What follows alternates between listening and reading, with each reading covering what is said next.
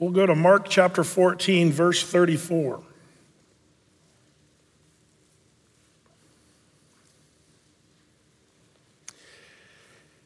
We read there in Mark 14, 34. And Jesus said unto them, My soul is exceeding sorrowful unto death. Tarry ye here and watch. And he went forward a little and fell on the ground and prayed that if it were possible, the hour might pass from him. And he said, Abba, Father, all things are possible unto thee. Take away this cup from me. Nevertheless, not what I will but what thou wilt. This passage, as we enter this section of the Gospel of Mark, we find ourselves in what you might think of in some ways as the Holy of Holies of the Bible. When we near the cross and Jesus, as he's, um, you know, at this moment in his life and ministry, um, it's sobering and it's quite a, a moment. If you know Christianity and you know what the Bible teaches about what Jesus' purpose and plan was, you realize this is a huge moment in the world's history.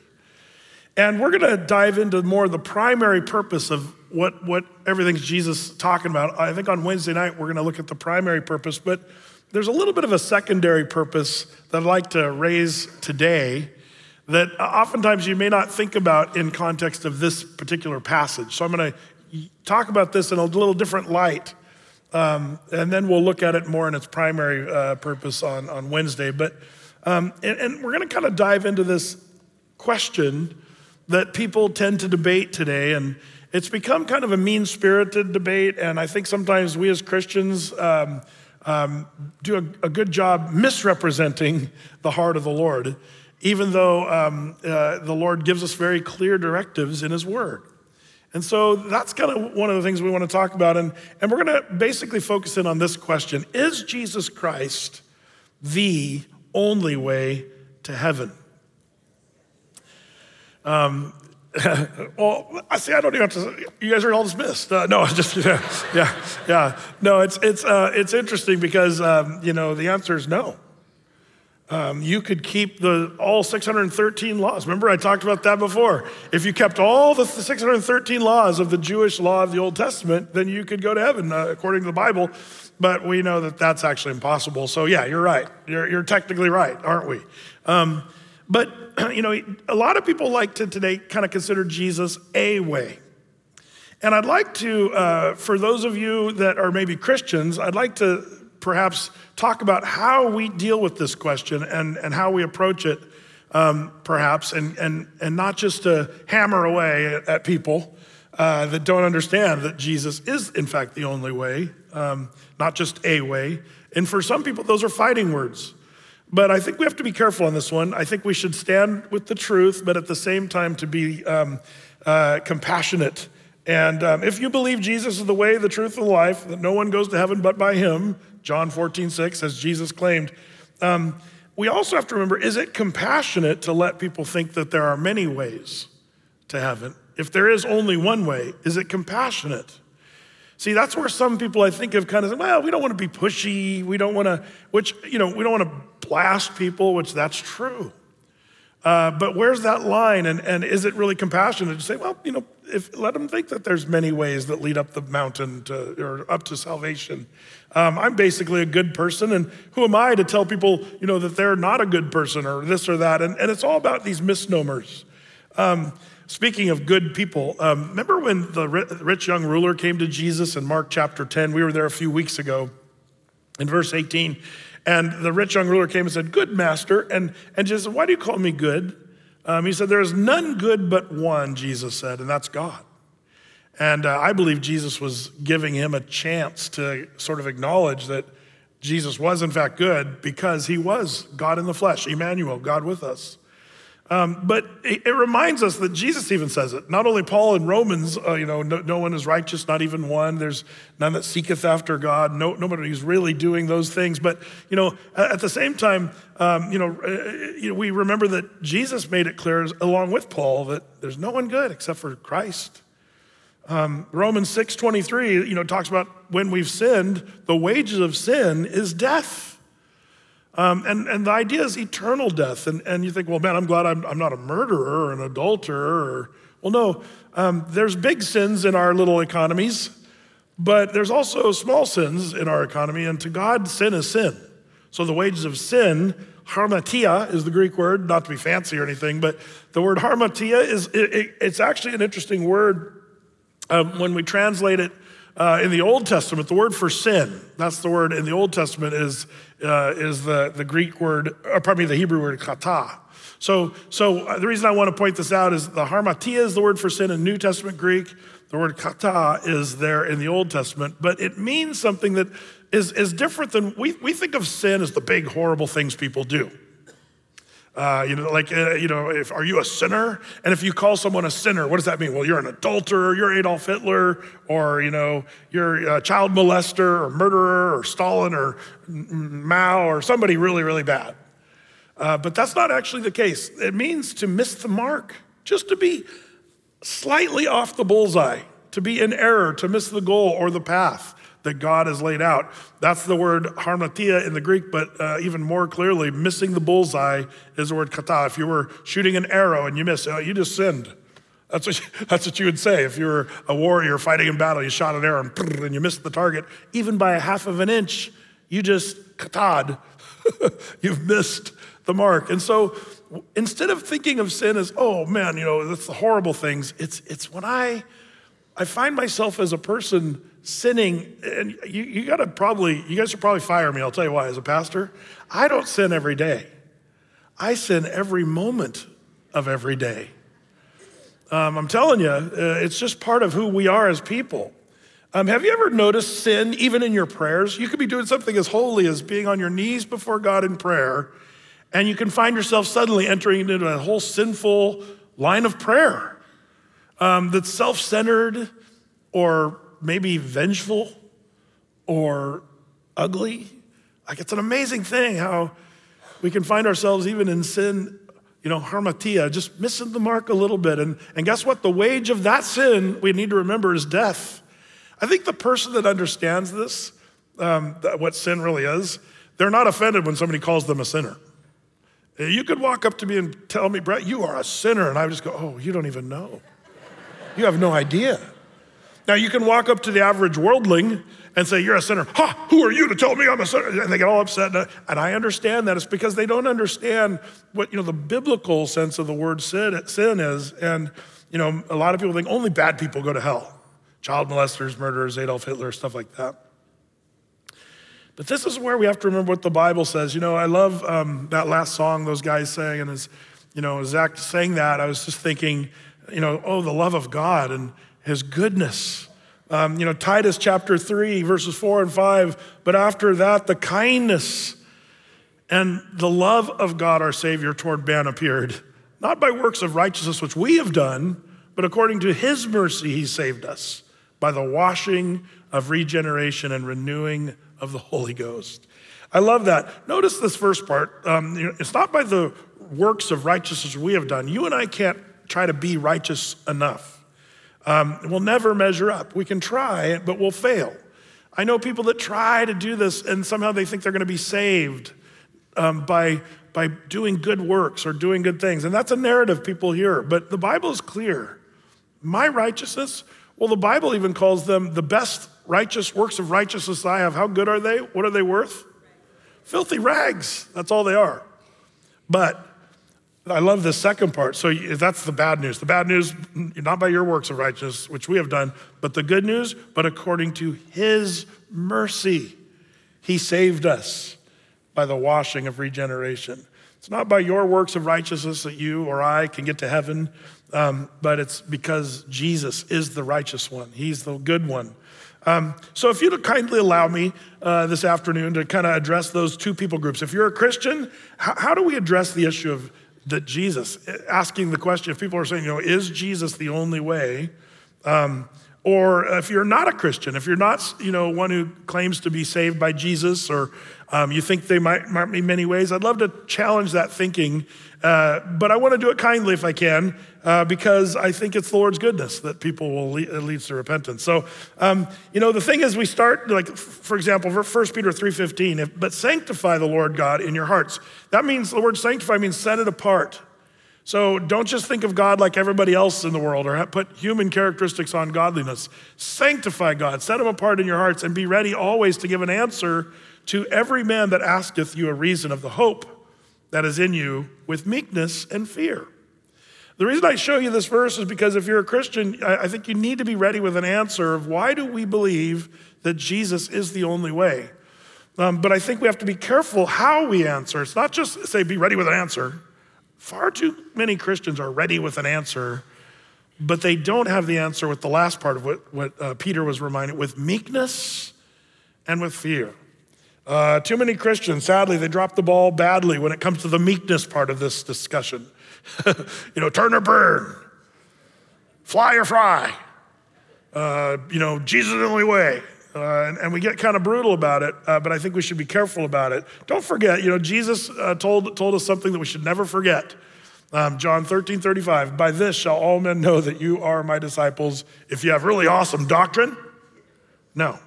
If you can give a bunch of amazing points about why you have your faith and stuff like that, nope.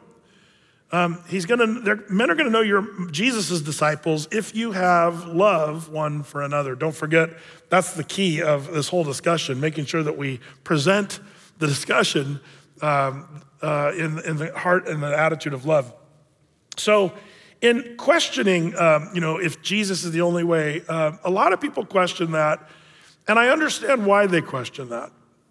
Uh, maybe you guys remember, I once uh, learned uh, and heard uh, one of the politicians at a town meeting, town hall meeting, while answering the question about his Christian faith. He said um, that he, quote, believes that Jesus died for his sins and through God's grace and mercy, he could have everlasting life.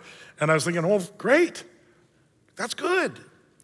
But he also continued to, to express that he believed Jews and Muslims, non believers who live moral lives, are as much children of God as he is and also that they are headed for heaven just as much as he is. Um, and then he went to an example, and this is where it gets heartbreaking, kind of, to me. Um, his example, he spoke about his mother, who was not a believer. She, that's the word. That's the words he used. Not a believer. And he said, She is the kindest, most decent, generous person I've ever known.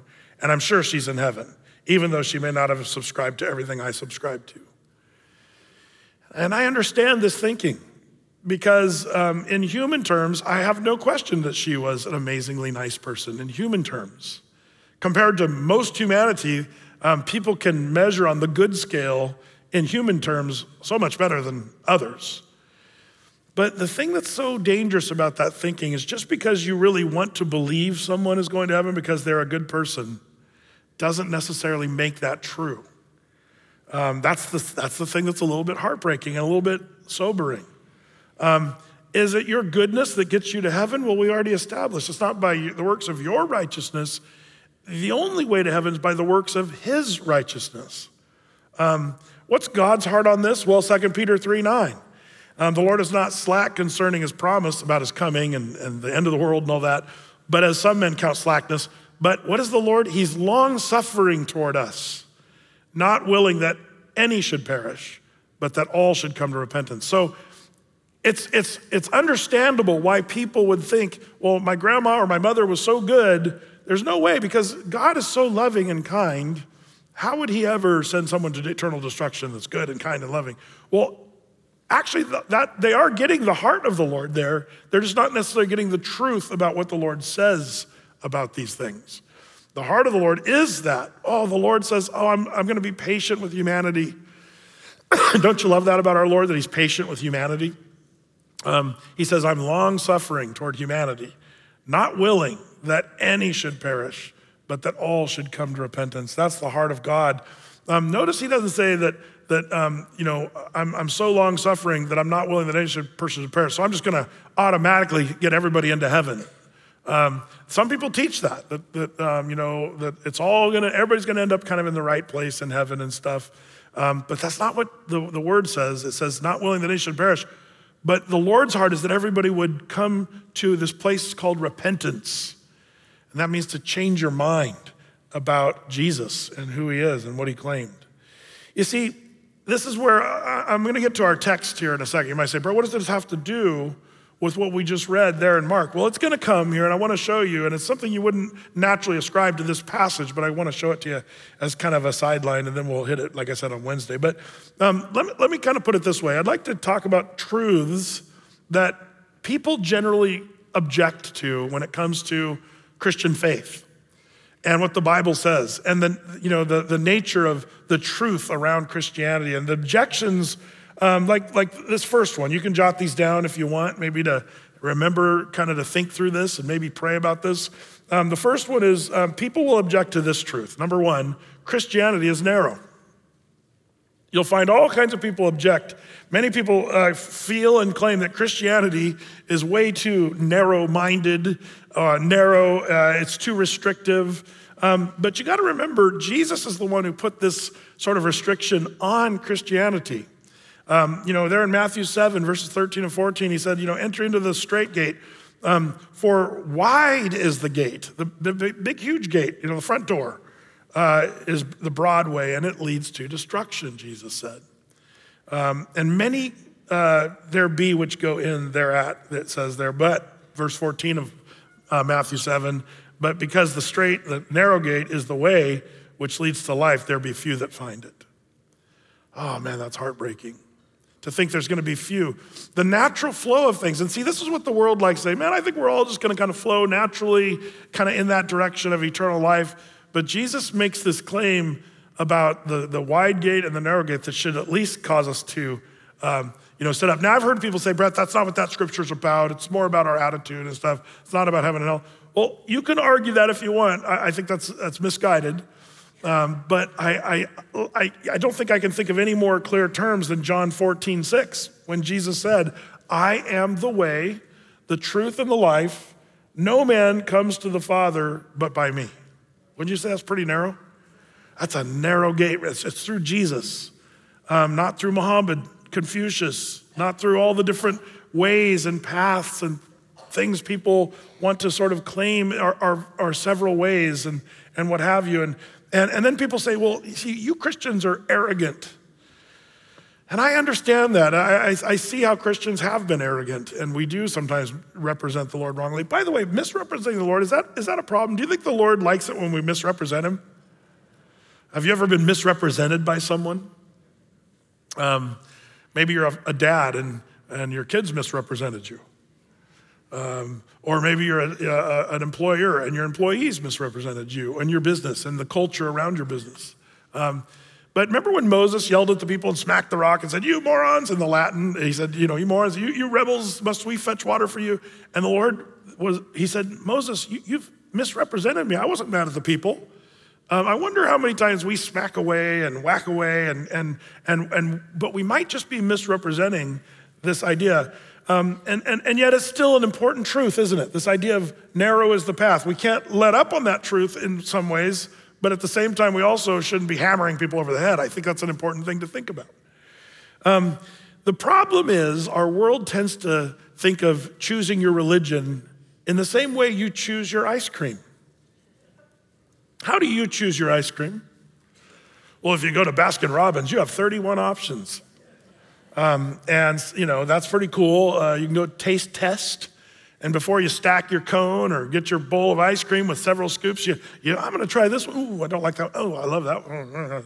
And you, or, or if you're going to Salt and Straw, you have 20 options, um, uh, which are not so good. Um, no, there's there. I, I, like some of them. What's the Snickerdoodle one? That, that's the best one. Snickerdoodle is one of the go-tos, and the Blackberry. Uh, yeah, there's a couple, um, but narrow is the path. Um, that's salt and straw.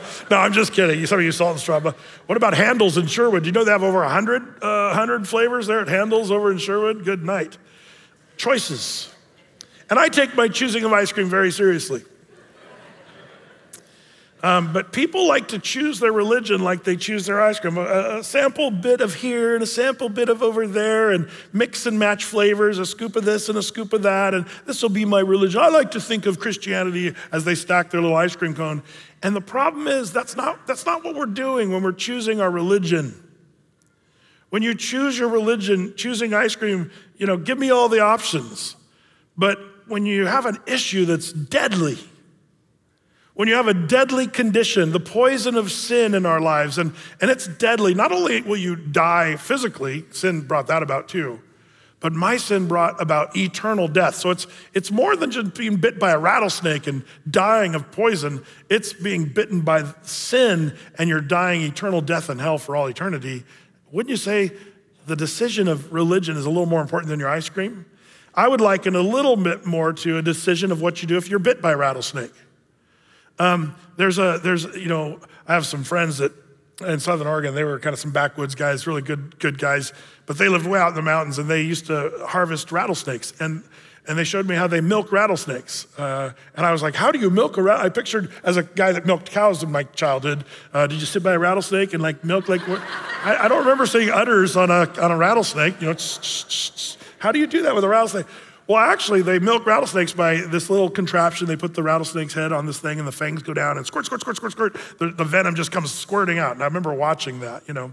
Now, the reason these guys did that, they got a bunch of money from the hospitals to give them the, the venom for an antivenom. Uh, it was kind of the way they would make the, the, the antivenom or the antidote to those that got snake bite. In Southern Oregon, people get bit by rattle, rattlesnakes more because they're all over the place down there.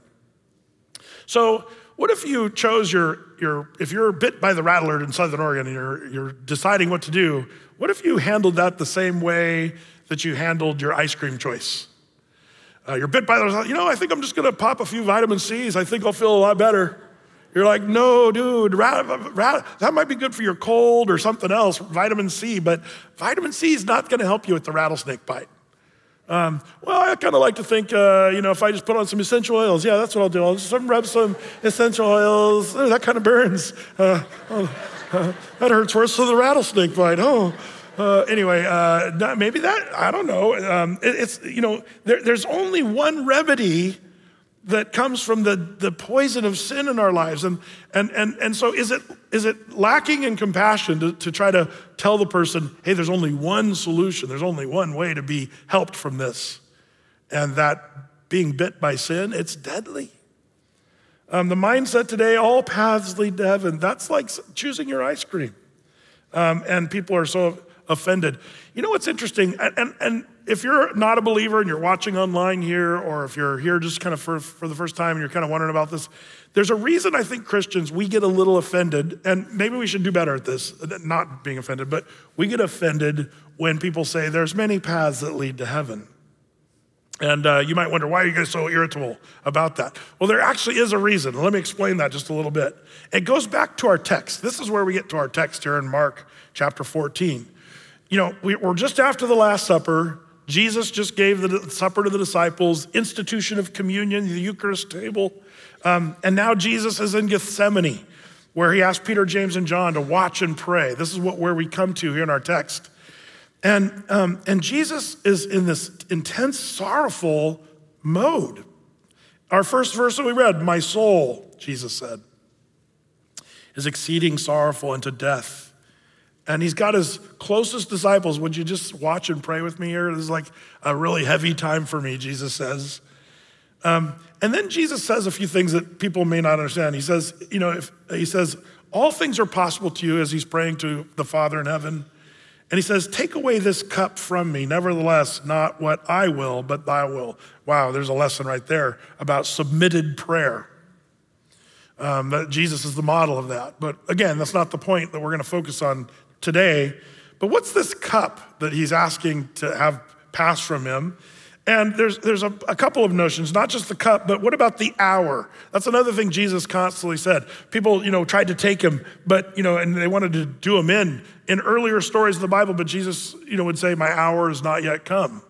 Even had to say that to his mother, Mary, my hour is not yet come. There was an hour coming. Now, this is, this is not like literally an hour that we're talking about. Uh, we're talking about a moment in time that was specifically set aside where Jesus was going to do um, the most amazing thing in all of world's history. That is to die for the sins of the world. The cup that's being talked about, the hour that he's talking about. See, we saw the hour when he said, um, you know, if, if we kept reading, you know, this, let this cup pass from me. And, um, and you know, what's interesting about this is um, it, it, the guys just kept, uh, you know, not understanding how important it was. They just fell asleep. He says there in verse 36 Abba, Father, all things are possible unto you. Take away this cup from me. Nevertheless, not what I will, but thou will. Verse 37 And he cometh and findeth them sleeping, and said unto, the, unto Peter, Simon, sleepest thou? Couldst not thou watch one hour? Watch ye and pray, lest you enter into temptation. The spirit is truly is ready, but the flesh is weak. Verse 39 and again, he went away and prayed and spake the same words. Which words did Jesus speak again? He, he prayed, Oh, Father, if it be possible, let this cup pass from me, you know. And, and then in verse 40, and when he returned, he found them asleep again, for their eyes were heavy, neither wist they um, uh, what to answer. Uh, and he came, and the third time, now this is where he talks about the hour. He came the third time and said unto them, Sleep on now, take your rest. It is enough. The hour has come. Behold, the Son of Man is betrayed into the hands of sinners. Rise up, let's go. He that betrayeth me is at hand. Um, the heaviness of this moment, I think you, you can recognize Jesus is, is going through this suffering, agony in the, of sorrow in the, in the garden. But what is he praying? Oh Lord, if it be possible, let this cup pass from me. And then he talks about the cup passing twice. And then he says, this, mine hour is now come. What hour? The hour of his death on the cross. So, what's the cup? Well, if you know the, uh, the typology of the Bible, the cup speaks of the suffering that he was about to endure, drinking sort of a cup of suffering, if you would. He was going to drink the cup of suffering as a willing, you know, who drinks a cup of poison? Um, who willingly does that? Jesus did. I told you sin is the poison that kills us. Jesus, who knew no sin, the Bible says, he literally drank the cup of poison.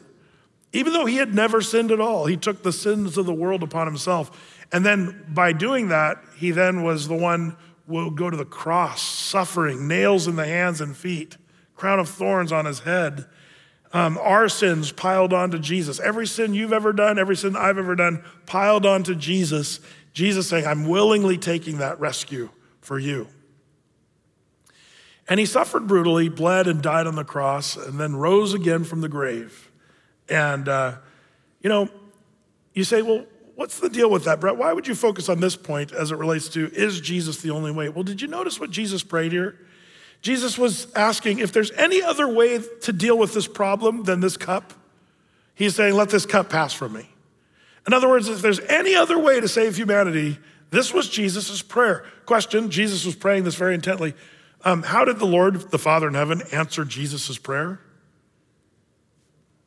in the negative. He's like, nope. That's why Jesus so perfectly prayed, not my will, but your will.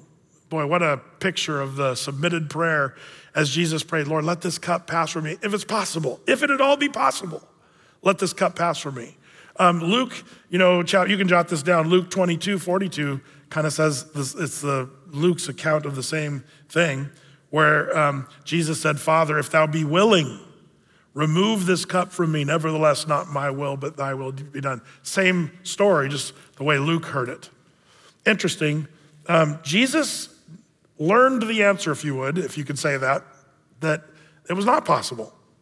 It was not possible if there's any other way to be saved other than Jesus' death on the cross. Um, in fact, um, what's so amazing about that, Jesus, knowing the answer, still willingly went to the cross. Hebrews 12, 2 reminds us, looking unto Jesus, the author and the finisher of our faith, who for the joy that was set before him endured the cross, despising the shame, and is set down at the right hand of the throne of God. Now, with this in mind, if, if you're the atheist or the non believer, I want you to see how perhaps this is why um, Christians are a little offended when you say, oh, there's many paths that go to heaven. When you realize what Jesus went through and God sort of declaring in his word, there really was no other way. Jesus said, I am the way, the truth, the life. No man comes to the Father, which is in heaven, but by me. So to say and suggest that Jesus is just one way to heaven Um, the reason why Christians are offended by that is because Jesus died on the cross because there was no other way. If there was another way, what does that say about God? Um, God sends his one and only Son who he loves. He says over and over, This is my begotten Son in whom I'm well pleased. Um, and, and he sends his only begotten Son to the brutal death of the cross. If you could instead go climb a mountain and sit in the lotus position and contemplate your navel and find your third eye of understanding, and if that was a way to eternal life, doesn't that make God a fool? To send his only begotten Son if there was other ways, or um, for you to um, you know, follow some other religious system. Christianity is narrow because it has to be narrow. There is really only one antidote. It's not Baskin Robbins, 31 options. It's the antidote to sin. And so don't misunderstand Christians who are trying to, you know, strongly persuade, maybe sometimes we do it wrongly, but strongly urge people um, you know, if you had a friend who was like, got bit by a rattlesnake and you had the antidote, but you also had some iced tea, and they're like, no, I don't want the antidote, give me some of that iced tea. You'd be like, no, take the antidote. And you might even get a little rude eventually. Whack, whack, take the antidote, wanting to save your life. See, that's, that's our perspective. We want to save, we want to see people saved from their sins. And uh, again, we have to be careful about this um, you know, it, it's amazing. See, that's why we as Christians are so kind of shocked when people, oh, you know, listen to the news people. Oh, all religions are basically the same thing. All religions lead to the same path. You know, there's, there's many ways to heaven. Um, you know, what's funny about this is uh, Christianity gets the blame of being the narrow, uh, narrow-minded religion, but really most religions are that. It's kind of funny how, like, for example, Islam doesn't get the reputation of being narrow but it's extremely narrow. Um, you know, Islam, uh, it always cracks me up. Allah, Jehovah, the God of the Jews, God of Islam, it's, it's all the same. And people say that all the time, but they couldn't be more different. Uh, as one who studies the Bible, and I've read the Quran several times, and I just have to say, Allah and Jehovah have nothing even remotely similar about them. And yet, you know, people that are not experts try to say they're experts. Did you know Islam doesn't even believe Jesus died on the cross? They do support a Jesus who was a prophet of Muhammad or of Allah, uh, I should say. Um, if you read in the Quran, Surat An-Nisa, uh, chapter 4, verses 156 through 158, it says this And for their unbelief, the Jews are cursed. For their having spoken against Mary, a grievous calumny, and for their saying, Verily, we have slain the Messiah, Jesus, the son of Mary, an apostle of Allah, yet they slew him not but they had only his likeness. And those who differed about him were in doubt concerning him. No sure knowledge had they about him, but they followed only an opinion. And they really did not slay him, Jesus, but Allah took him up to himself, and Allah is mighty and wise. So the Muslim believes Jesus was a prophet of Allah, and they did kill somebody on a cross, but it was somebody who looked like Jesus, but wasn't really Jesus. Um, and then Jesus ascended by the will of Allah into heaven. That's kind of the way uh, Islam teaches it. Um, but Islam does, in fact, say they are the only true religion. And depending on which sect or which, uh, how radical, you know, it, it, we, we kind of have to talk about a fundamental Christian versus like a fundamental Muslim, a fundamentalist. And, you know, if you know the fundamentalist Islam, it's, it's like, um, you know, you got to believe or die kind of thing. Um, Judaism, uh, keep the whole law, uh, and that's how you get to heaven. Hinduism is to get to a place in life where you understand that you actually don't exist. Um, moksha. And there's people that have worked their whole life trying to reach that state where basically you end the cycle of life and death and the grave and life and death and the grave and reincarnation, but you finally enter, into that state of kind of nothingness. Um, but what's interesting, by so many people in our world, in our culture, we love to state that all religions are really the same. Um, it's a self incriminating sentence showing that you probably don't know really much about those religions. And I say that, um, you know, uh, you, know you, you got to understand. Um, don't just listen to the college professor and the you know, pipe puffing, cardigan sweater wearing person because they don't really often know what they're talking about. Um, the comparative religion studies, it's a, it's a little shocking sometimes what's out there. But one of those sort of incriminating sort of ideas where they just, it's just logically, the math doesn't add up. And, and the idea of logic is sort of scarce these days, so it's hard to appeal to logic anymore. Have you guys noticed that? Um, but um, I read about a philosopher who eventually became a Christian through just kind of elementary logic. And this is, this is what he wrote about kind of how he came to the idea of Christianity being true. He said, I'll just read his notion. He said, the idea that all religions are valid is logically impossible.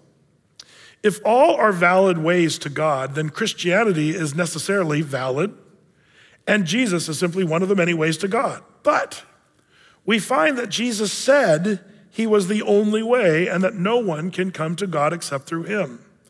In so teaching, Jesus himself eliminated all other ways. Thus, if Christ is one of the ways to God, he has to be the only way. If not, then this Jesus, who is one of the ways, is dead wrong when he claims to be the only way, in which case it would be foolish to think that he's even one of the ways. Christians did not come up with that idea that Jesus is the only way to God. That idea originated with Jesus himself. If he was wrong, then Christianity has no validity at all. If he was right, then there is no other way to be saved. And this guy, through that kind of thinking, had to decide do I believe what Jesus said or do I not? And that's where it gets down to the idea that Christianity is narrow. And it's your choice. You have to choose whether you're going to go through that narrow gate or go with the flow of the broad way that leads to destruction. Number one, Christianity uh, is narrow. That's the first truth that the world objects to. But largely, the world objects to this one too that and, and it kind of leans on what I just talked about. There's no room for relativism, especially when we talk about the idea of moral relativism.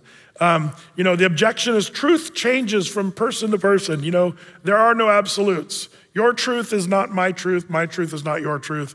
And this idea of relativism, which is rampant today, people do think this way. Um, but relativism is, is basically the belief that right and wrong are arbitrary and transitory. In other words, it can kind of change and move, determined by the individual or the culture that you're raised in. There are no absolutes. Um, and just because you believe it to be true doesn't mean that relativism is actually true um, or what you believe is true. Um, by the way, you know, I remember when I was in high school, you know, one of my teachers said there are no absolutes, and I always, I wasn't trying to be smart aleck, but I said, "Are you absolutely sure?" Like again, if you're, ele- if you're into elementary logic, to make an absolute statement like there are no absolutes, that's an absolution right there. And it's a contradiction. Uh, that, that does not work out. Um, but when you get into this, you know, it's funny, just because you believe the earth is flat, did you know that the, there's a lot of people that are starting to believe the world is flat again? The flat earthers, it's real. They're saying millions of people are believing the earth is flat. Um, you know, I think that's shocking because I've been uh, on flights on a nice day where you can see the curvature of the earth and it's pretty clear. Uh, you don't have to be a rocket scientist.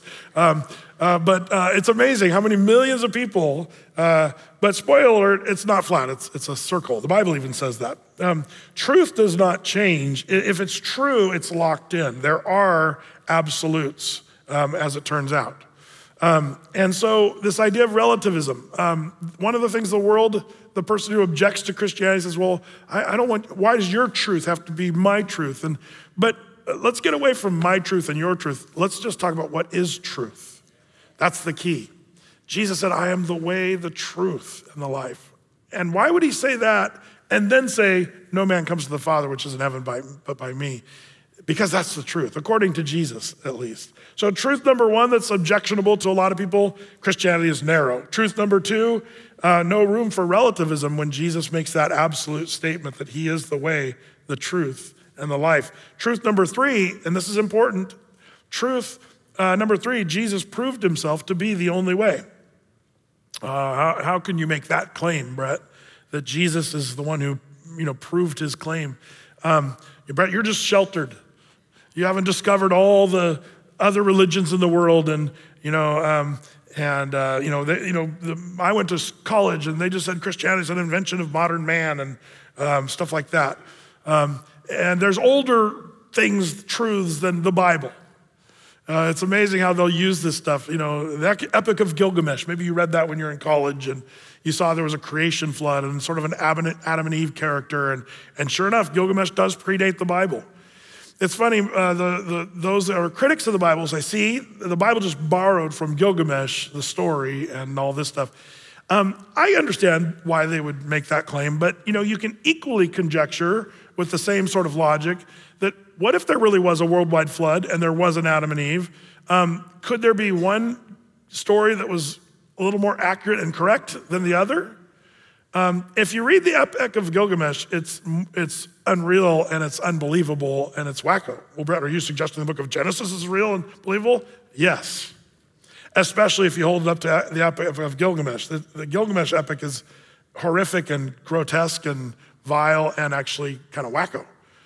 The, the, the Genesis story is this story of this loving God um, and a sinful humanity um, that's in big trouble. And man, I can relate to that one. I see that today. Um, but all that to say, I'm not going to say if that's proof positive that you know that the Bible is correct. I'm just saying, why wouldn't you just say oral tradition passed down a story of an Adam and Eve and a flood that was worldwide, and some people got it wrong and some people got it right. Um, I think that's perhaps what happened. So it's funny how there's like these people that claim there's airtight, you know, reasons why we can't trust the Bible and what have you. But um, you know, the thing that makes Christianity stand out among all other perhaps religions is that, and, and, this is us as Christians wanting you to take the antidote. Remember, the, you've been bitten by sin, and the only antidote is Jesus Christ. But how do you know Jesus is the antidote? Well, Jesus said this. Um, uh, you know, you want a sign that I am who I claim to be? Um, Jesus, you know, said, I am the way, the truth, that, that narrow-minded thing. And by the way, it's not just Jesus. In the book of Acts 4.12, we read, there's neither salvation in any other, for there's none other name under heaven given among men whereby we must be saved than that of Jesus. Um, but you know, remember in John 6, uh, 28, you know, they came and said, Jesus, what are the works that we should do, the works of God? And Jesus said, This is the work of God that you believe on the one who the Father has sent.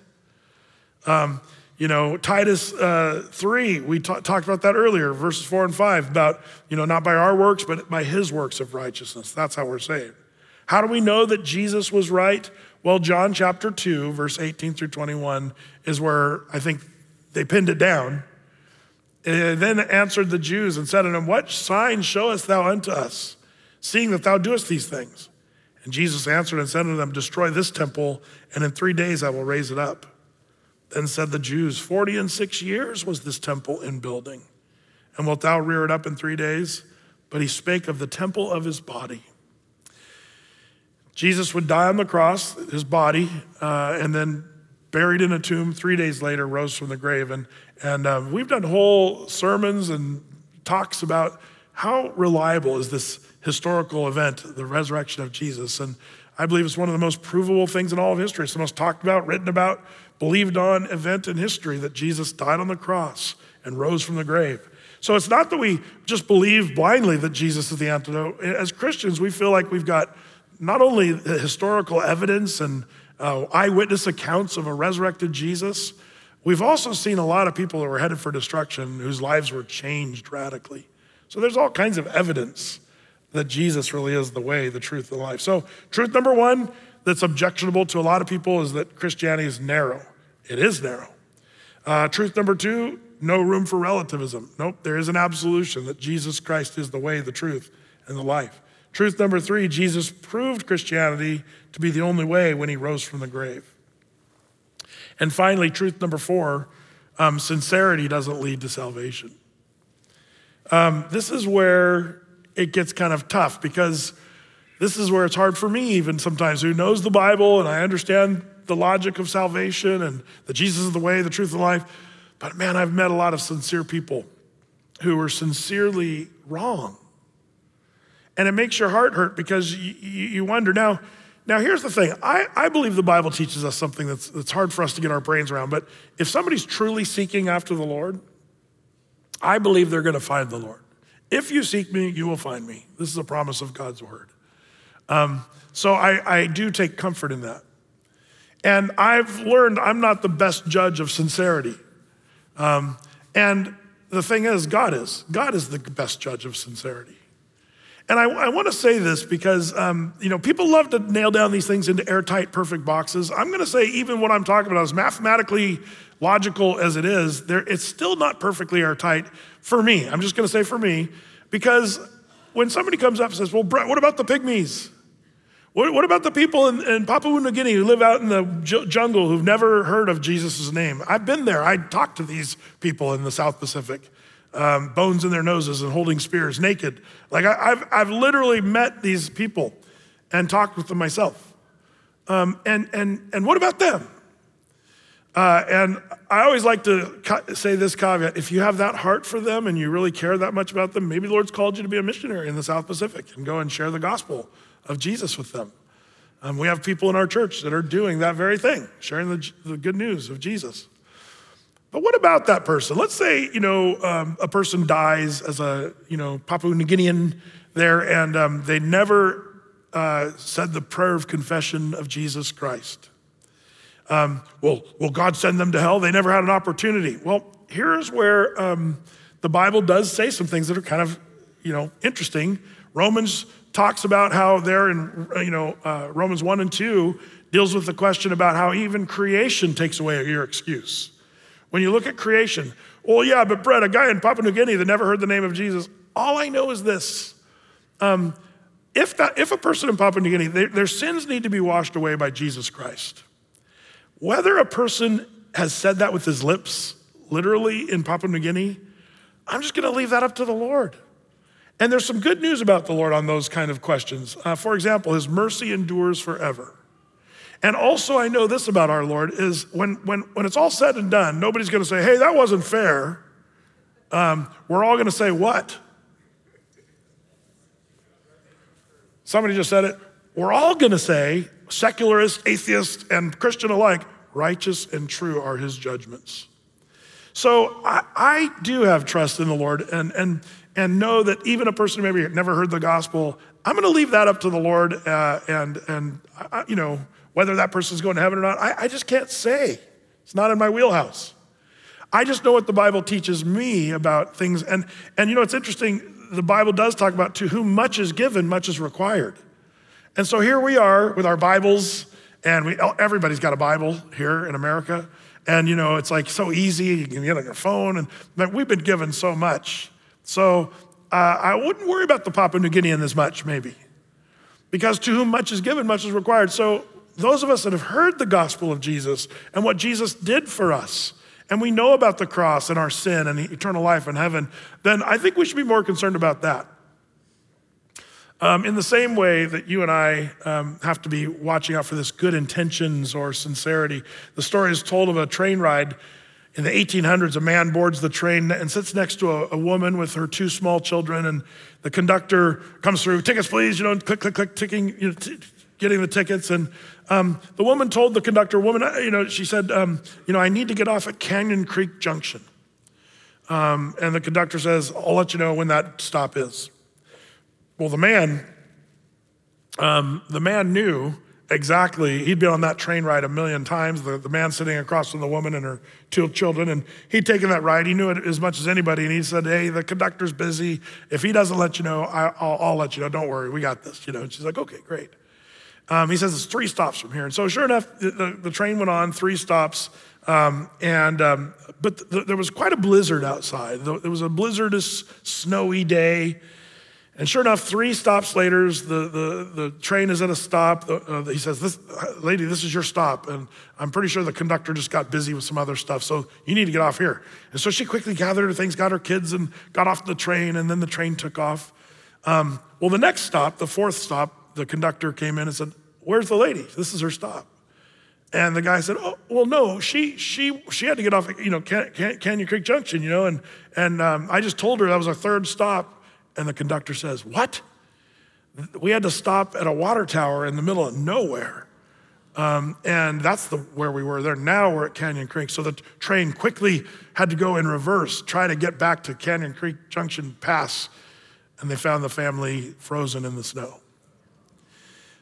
Now, that, I don't know if that story is true or not.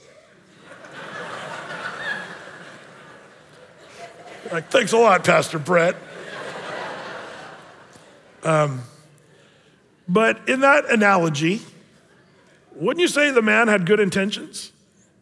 The man had good intentions. He was sincere. He'd been on that ride a million times and he, he wanted to help the lady and her kids and make sure she felt at peace and that she could get off the train and not worry about when she was. He, I think his intentions were good and he was sincere, but he was sincere that led to death. And we have to be careful about sincerity because sincerity looks beautiful to all of us. but there's sincere there's people that are sincere in their religion with all their heart. Um, and, and so when somebody says, you know, you're just biased as Christians, um, I, I, think we have to, you know, some people call us as Christians hip, hip, hypocritical because we're so biased about what we believe. But I've learned that we're all biased, by the way. We all are biased about a lot. Did you know how biased you are? You're a biased person when you choose your doctor. Let's say you have to have surgery. Let's say you need gallbladder surgery. I, have had that, so I, something I know about. And fortunately, I had a really good surgeon who knew what he was doing. He used one of those Da Vinci robots with the six arms. Um, my surgeon was like 50 feet away playing video games while I was with this robot. You know, it was really something. But he's the best. My doctor did a great job. Um, now, what if I walked into the hospital with my, you know, gall, gallbladder, you know, infected and I had to have it removed? I was in big trouble. I said, no, I don't want, I don't want Dr. Meyer. I, would rather have Dr. Dre. or what about Dr. Seuss? Or Dr. Phil? Dr. Fauci? like, like some of you say, Brett, stick with your Dr. Abishai Meyer, the guy who knows what he's doing and the, he's an expert in this stuff. No, no, I like Dr. Seuss. Didn't you read green eggs and ham? Like, he's a brilliant guy. No, Brett. Uh, you see, we're all biased. We choose who we think's going to be the best doctor for our surgery. It's not biased to, to take a specific antidote for poison. Um, you know, it's important to choose a, a doctor that knows what they're doing. A man walking into a doctor's office in the waiting room, the nurse came out and said, Dr. Wanutsky will come and see you now. And the man said, Which doctor? And she said, Oh, no, he's quite qualified. Get it? Which doctor? Sorry. Sorry. Anyway, choosing your religion shouldn't be um, something that you're worried about bias or being narrow minded. It should be something to say, we recognize we have a problem, and that's sin and death. And the answer, oh, the beautiful, amazing answer it's so incredibly awesome that I can't even articulate enough. And we get so caught in, up in the, um, the syntax and what we're talking about all here, and we kind of miss the beauty that for God so loved the world that he gave his only begotten Son, that whoever believes in him will not perish, but have everlasting life. Salvation through the one and only, the only way, the only truth, the only life that leads to salvation eternally is Jesus Christ. What a beautiful antidote it is. I pray that everyone here, that all of us here, and everybody watching online right now, that you guys would all say, okay, I believe that Jesus is the way, the truth, and the life. In Jesus' name, let's bow our heads. Um, Christians, would you just be in prayer right now? Because I'd like to invite anyone who would like to accept Christ right now, maybe in this room, or if you're online watching, I'd like to invite you to just accept. It is interesting, the Bible says that um, in Romans 10, verse 9 10, if you confess with your mouth and believe in your heart the Lord Jesus, that God raised him from the dead, you will be saved. People say, oh, Brett, you could just say a prayer and be saved. Well, you know, what about works? Well, remember, it's his works that saves you, not yours. Now, one of the things, if you become a Christian, good works follow them to believe. That's part of the natural byproduct of salvation. But there needs to come a point in your heart where you repent and say, I, I know I'm a sinner, and you accept Jesus as your Savior. Um, people today like to say, oh, there's no, you don't have to do that, to say a little prayer and stuff. No, I think that's Romans 10, 9, and 10 is pretty clear. And I want to give you that opportunity. I'd love to pray that prayer with you right now. And if that's you, you're saying, Brett, I, I've, for whatever reason, have been sort of hesitant. Maybe I've heard a bunch of yelling Christians who kind of turned me off to Jesus. I understand that. But, I, but I'd, I'd try to get your attention off of us wacko people and turn to the one who's actually the most amazing man that ever walked the earth, Jesus Christ, who loved you so much that he gave his life on the cross for your sins. And for you to accept that, not even hard, he did all the work.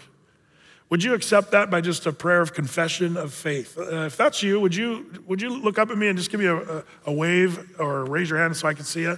And if you're saying, Brett, I want to do that. And I just want to acknowledge you before we pack it up for the afternoon. Uh, anybody at all?